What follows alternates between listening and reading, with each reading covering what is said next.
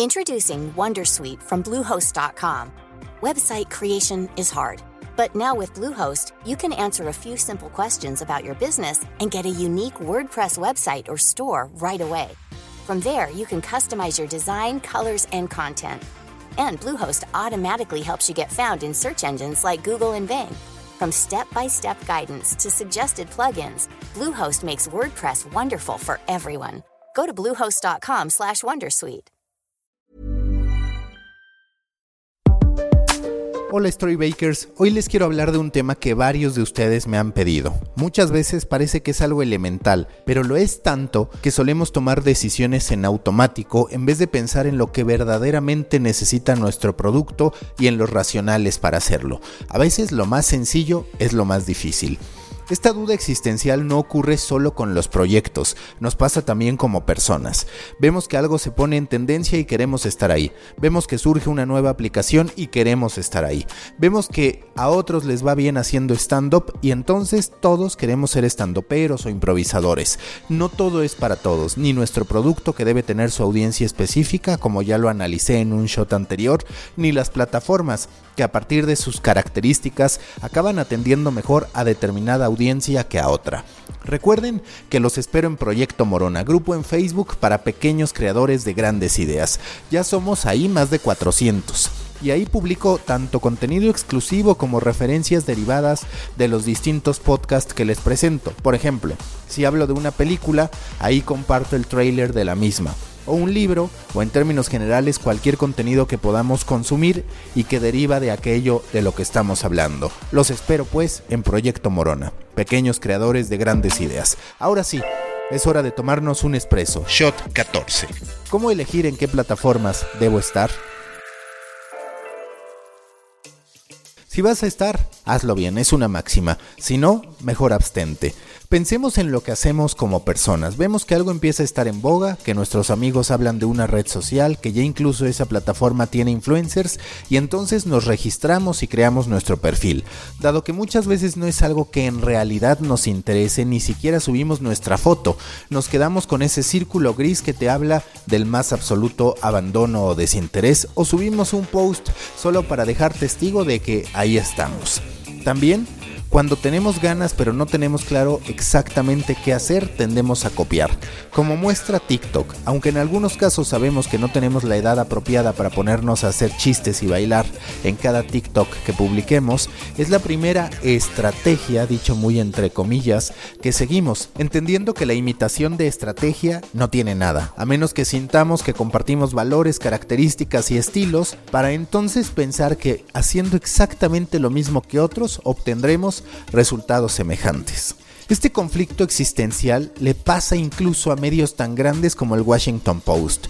Ya sé que acá algunos no van a estar de acuerdo conmigo porque además estamos acostumbrados a alabar todo lo que venga del Washington Post o del New York Times. Todo lo que no huela a mexicano o a contenido en español para resumirlo.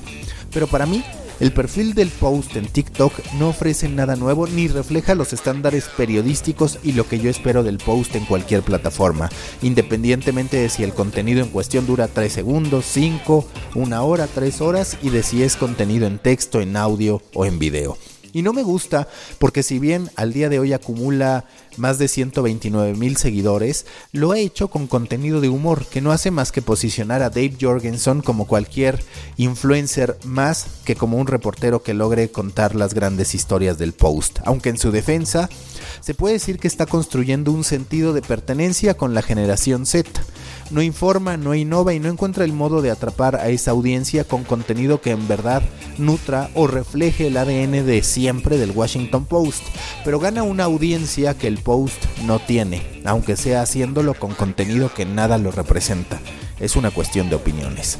Cuando hablamos de proyectos, medios o marcas, los conflictos pueden ser aún mayores, porque cuando nos estamos refiriendo a una persona, lo peor que puede pasar es que perdamos nuestro tiempo o que nos veamos falsos al momento de pretender ser lo que no somos.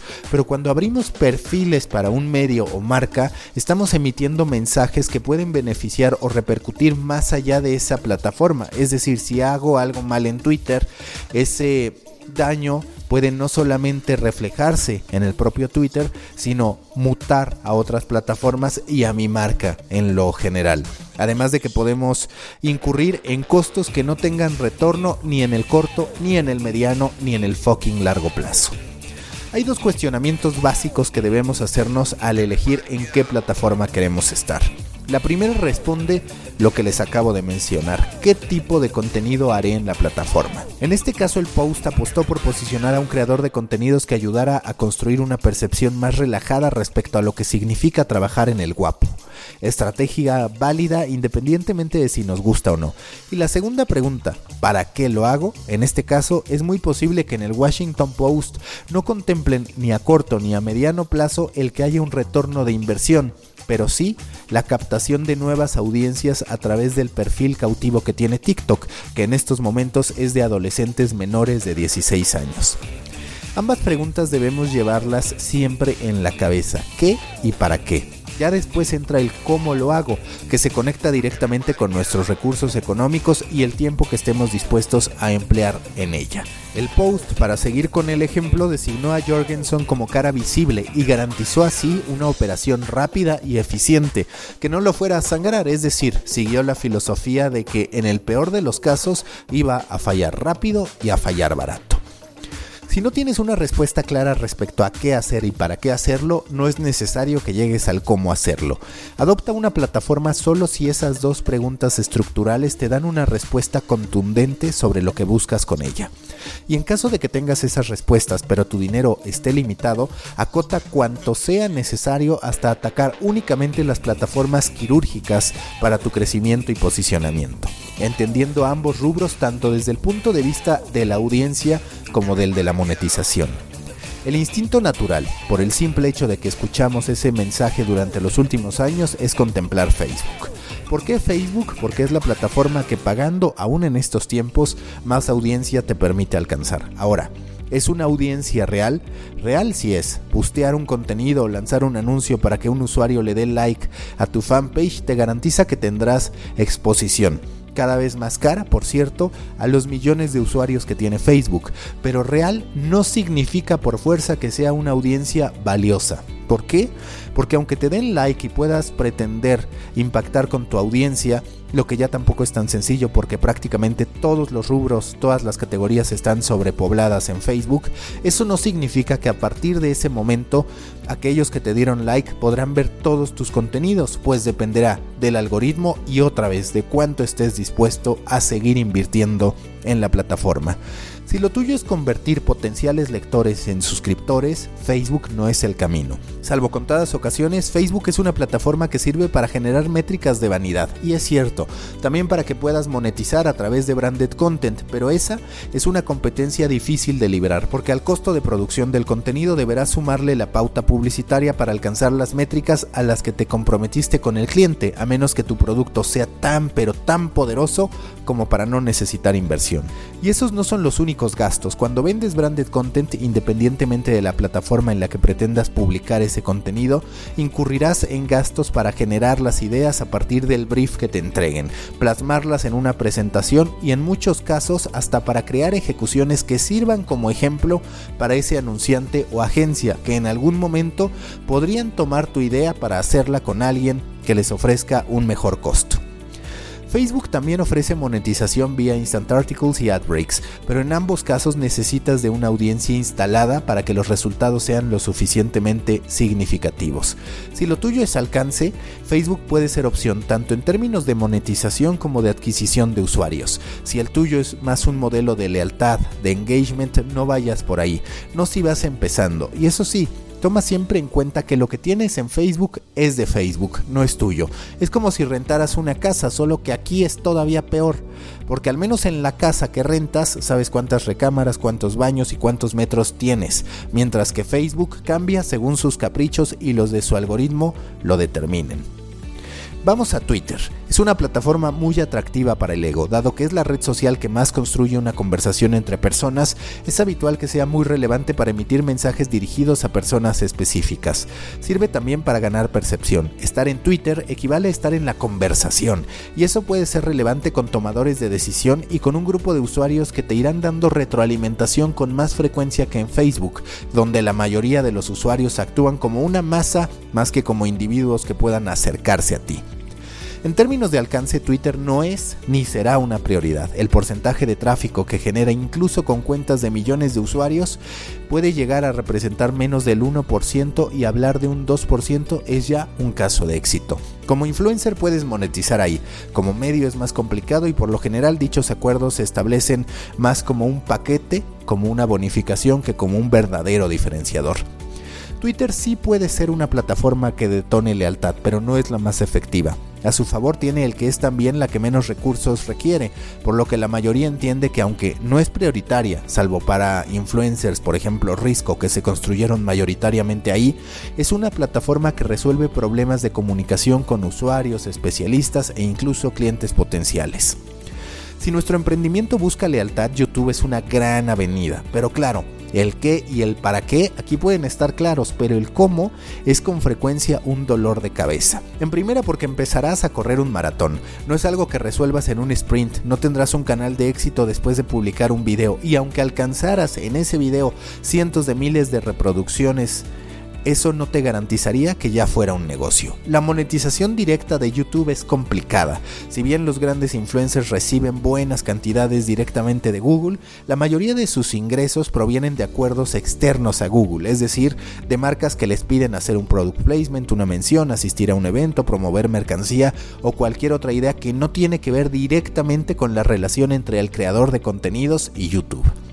La ventaja de YouTube, y acá los invito a que comparen cómo se da la comunicación de algún fanpage grande con sus usuarios y cómo es la de un canal en YouTube con sus suscriptores y se darán cuenta que el concepto de lealtad y seguimiento a una marca es mucho mayor y de mayor calidad en YouTube. Ahí se tiene calidad pero la cantidad, sobre todo en un momento en el que se registra una saturación en la oferta de contenidos, es muy difícil de conseguir. Ya no hablamos de requerir 100.000 suscriptores o 200.000, estamos hablando de millones de suscriptores para ser relevantes en esa competencia. Si quieres triunfar en YouTube necesitas ser constante, y esa constancia va más allá de tu disposición a hacer las cosas.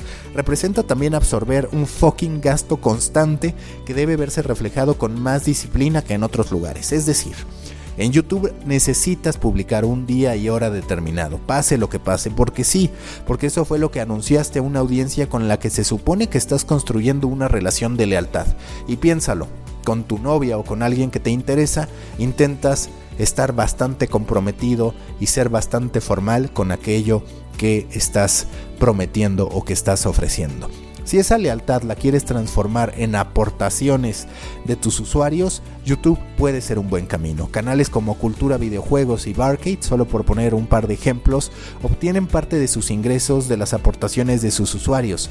¿Son estos ingresos significativos? No pero vamos a ser honestos, en tiempos como los que corren, cualquier peso o fucking dólar es bienvenido. Si tienes claro lo que te costará, lo que quieres, tu objetivo y que estás dispuesto a tener paciencia, debes estar en YouTube. Respecto a Instagram tengo que decir que hay un gran problema, se está facebookificando cada vez es más complicado crecer en Instagram y la solución a esos obstáculos es la misma que en Facebook, invertir en el busteo de contenido tanto en tus posts regulares como en stories. Y otra vez lo mismo, aunque tengas la base de followers, no está garantizado que esos followers vean tu contenido a menos que seas muy bueno entendiendo el algoritmo o que le metas parte de tu presupuesto a Instagram, es decir, a Facebook. Instagram funciona con industrias distintas a las que Facebook. Para los medios, por ejemplo, sigue siendo más relevante Facebook que Instagram, pero en materia de e-commerce es natural inclinarse por Instagram o por Pinterest, que por cierto es cada vez más imitado por Instagram, el sello de la casa de Facebook y del propio Instagram con las stories de Snapchat. Si tuviéramos que hablar de lealtad, Instagram sí construye relaciones más sólidas entre un usuario y un producto, idea o medio que Facebook, pero menos que YouTube. Donde el consumo de contenidos largos y la construcción de la plataforma habilitan el que se dé de forma constante una comunicación directa, más respetuosa y más valiosa. La monetización se da a través del branded content, mismo que cada vez está más presente en stories que en el feed regular. Las stories, ese formato que como ya lo mencioné, hoy vemos como parte medular de Instagram, pero que en realidad fue creado por Snapchat, presentan múltiples alternativas para exponer un producto, ya sea a través del tag, del swipe up, del product placement, de la mención en el propio video y de la exposición de los beneficios de, por ejemplo, unos sneakers. Hablo de los tenis, no de los chocolates, aunque de hecho también podrían ser objeto de deseo con un buen posteo, sobre todo si me pusieran un conejito de chocolate. Instagram te da buen alcance, no tanto como Facebook, y algo de lealtad. Más que Facebook, pero mucho menos que YouTube. Evalúa para qué lo quieres y decide si es parte estratégica de tu modelo de negocios y del ADN de tu marca o solo un nice to have. Si decides que es esto último, solo toma en cuenta que lo que no te suma puede restarte y que incluso aquellos canales que no son prioritarios para ti pueden perjudicarte en caso de que no les des el mantenimiento debido, no mantengas la calidad o no haya una sincronía entre lo que dices ser y lo que ahí publicas. Y claro, está IGTV como un formato experimental que suele atrapar cuando menos la curiosidad de las marcas y que además permite que éstas aparezcan de forma orgánica en tus contenidos. Si no tienes diseñadores y padeces para hacer video, bueno, más vale que pienses si en verdad tienes que estar ahí. A estas plataformas que ya de por sí son demandantes y que no puedes atender a plenitud con la ya desgastada figura del community manager, hay que sumar TikTok. ¿Por qué tiene sentido que estés en TikTok? En primera, y como ya te lo he dicho, debes hacerte las mismas preguntas que te has hecho para adoptar o no otras plataformas. ¿Qué y para qué seguidas del cómo? Pero este caso presenta una oportunidad adicional que estará cual si fuera una oferta del buen fin, solo por tiempo limitado. Y es que hoy, si bien TikTok ya es una tendencia a nivel mundial, aún se encuentra construyendo su audiencia en México, por lo que puede ser justo este el momento en que tienes una oportunidad de destacar más rápido y más fácil. Entre las prioridades de TikTok, y acá te recomiendo que escuches el episodio de The Coffee que grabé con Arturo Martínez, Country Manager de TikTok, se encuentra impulsar contenido de deportes, viajes, comida, moda, animación y mascotas. Si tu emprendimiento entra en esos rubros o incluso en otro del que estés convencido que puede funcionar en TikTok, hazlo por ahora te dará acceso a una audiencia que ninguna otra red social tiene, es decir, una mayoría de personas en generación Z. Pero también se espera que cada vez atrape a más millennials, pues la lectura de TikTok es que entre más grande sea la audiencia, mejor contenido se estará generando en la plataforma. Si buscas comercialización a través de una plataforma, TikTok por ahora no es el lugar. Es cierto que ya trabaja con un grupo de creadores de contenido a los que invita para desarrollar ideas para marcas y conceptos pero TikTok en estos momentos en México se encuentra en una etapa de crecimiento de audiencia más que de monetización tanto para sí misma como para sus creadores de contenido. Recuerda, toda tu estrategia y cada paso que des debe atender a las preguntas elementales, ¿qué hago, qué busco y para qué? Y enseguida el cómo. Porque es importante que tomes en cuenta que no todo lo que quieras fucking hacer podrá darse en una primera etapa. Sé muy cuidadoso al elegir en qué plataforma quieres estar. Una vez que oprimes un botón, es más difícil anular la operación sin que raspes la percepción de tu proyecto y sin que tengas que incurrir en costos adicionales por virar de estrategia. No se trata solo de hacerte esas tres preguntas, también como te lo mencioné en el caso de TikTok, de analizar el momento que viven las plataformas tanto en el desarrollo de su producto como en la percepción de la audiencia. Lo que una vez fue un no-brainer puede no ser una alternativa de peso en el presente. Todo cambia tan pronto en digital que debemos anticiparnos, no ir solo por el legado, por lo que se dice, sino también por lo que está ocurriendo y por lo que los especialistas visualizan para los años y meses posteriores.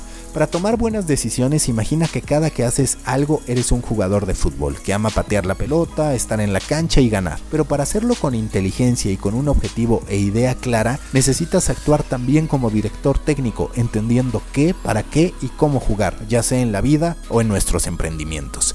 Storybakers, hasta aquí el shot 14 de The Coffee Espresso. Recuerden que pueden escribirme a maca.storybaker.co, así, sin M, maca.storybaker.co para cualquier sugerencia, comentario, interés porque realice una consultoría para sus proyectos o cualquier otra inquietud que pudieran tener. Ya saben, escuchen los podcasts diarios de Story Baker con The Coffee y sus derivados. Suscríbanse al Muffin, el newsletter semanal que mando desde hace más de 86 semanas y sigan a Story Baker en sus redes sociales. Nos escuchamos en la próxima fucking gran historia que tengamos por contar.